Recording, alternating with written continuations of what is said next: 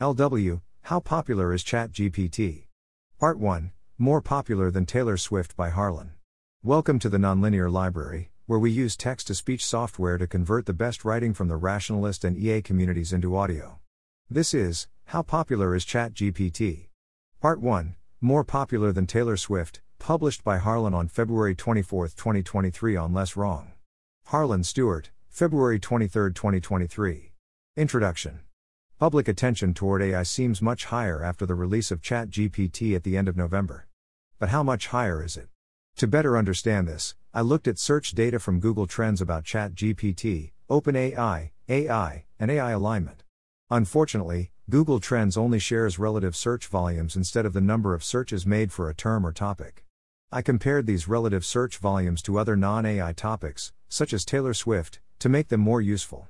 This is similar to adding a familiar for scale object in a product photo. How to read these graphs. In the first graph, the data is about searches for the terms in quotation marks, which are exact search terms. In the others, the data is about search topics, which are collections of various search terms related to a topic, as defined by Google Trends. The vertical axes of these graphs are relative search volume, defined as the percentage of the peak search volume in that graph. Data. ChatGPT is mainstream. For the time that ChatGPT has been publicly available since November 30, 2022, US searches for it outnumbered US searches for Taylor Swift or Drake. However, there were only around a third as many searches for ChatGPT as searches for Wordle, and Wordle itself had only around a third of the search volume that it did in spring 2022. Americans suddenly know about OpenAI. For the time that OpenAI has existed, since December 10, 2015, Americans usually searched for it less than for Blockbuster Video, a retailer that closed in 2014. In the months since ChatGPT was announced, American searches for OpenAI have increased by around 15x to a volume similar to that for Samsung. Interest in AI evolved from dinosaurs to birds. For most of the last decade, there has been a similar number of global searches about AI as about dinosaurs. In the time since DALL-E 2's beta was announced less than a year ago, global searches about AI have roughly tripled, rising to a volume of global searches similar to that about birds. Alignment interest is at an all time high but still pretty low.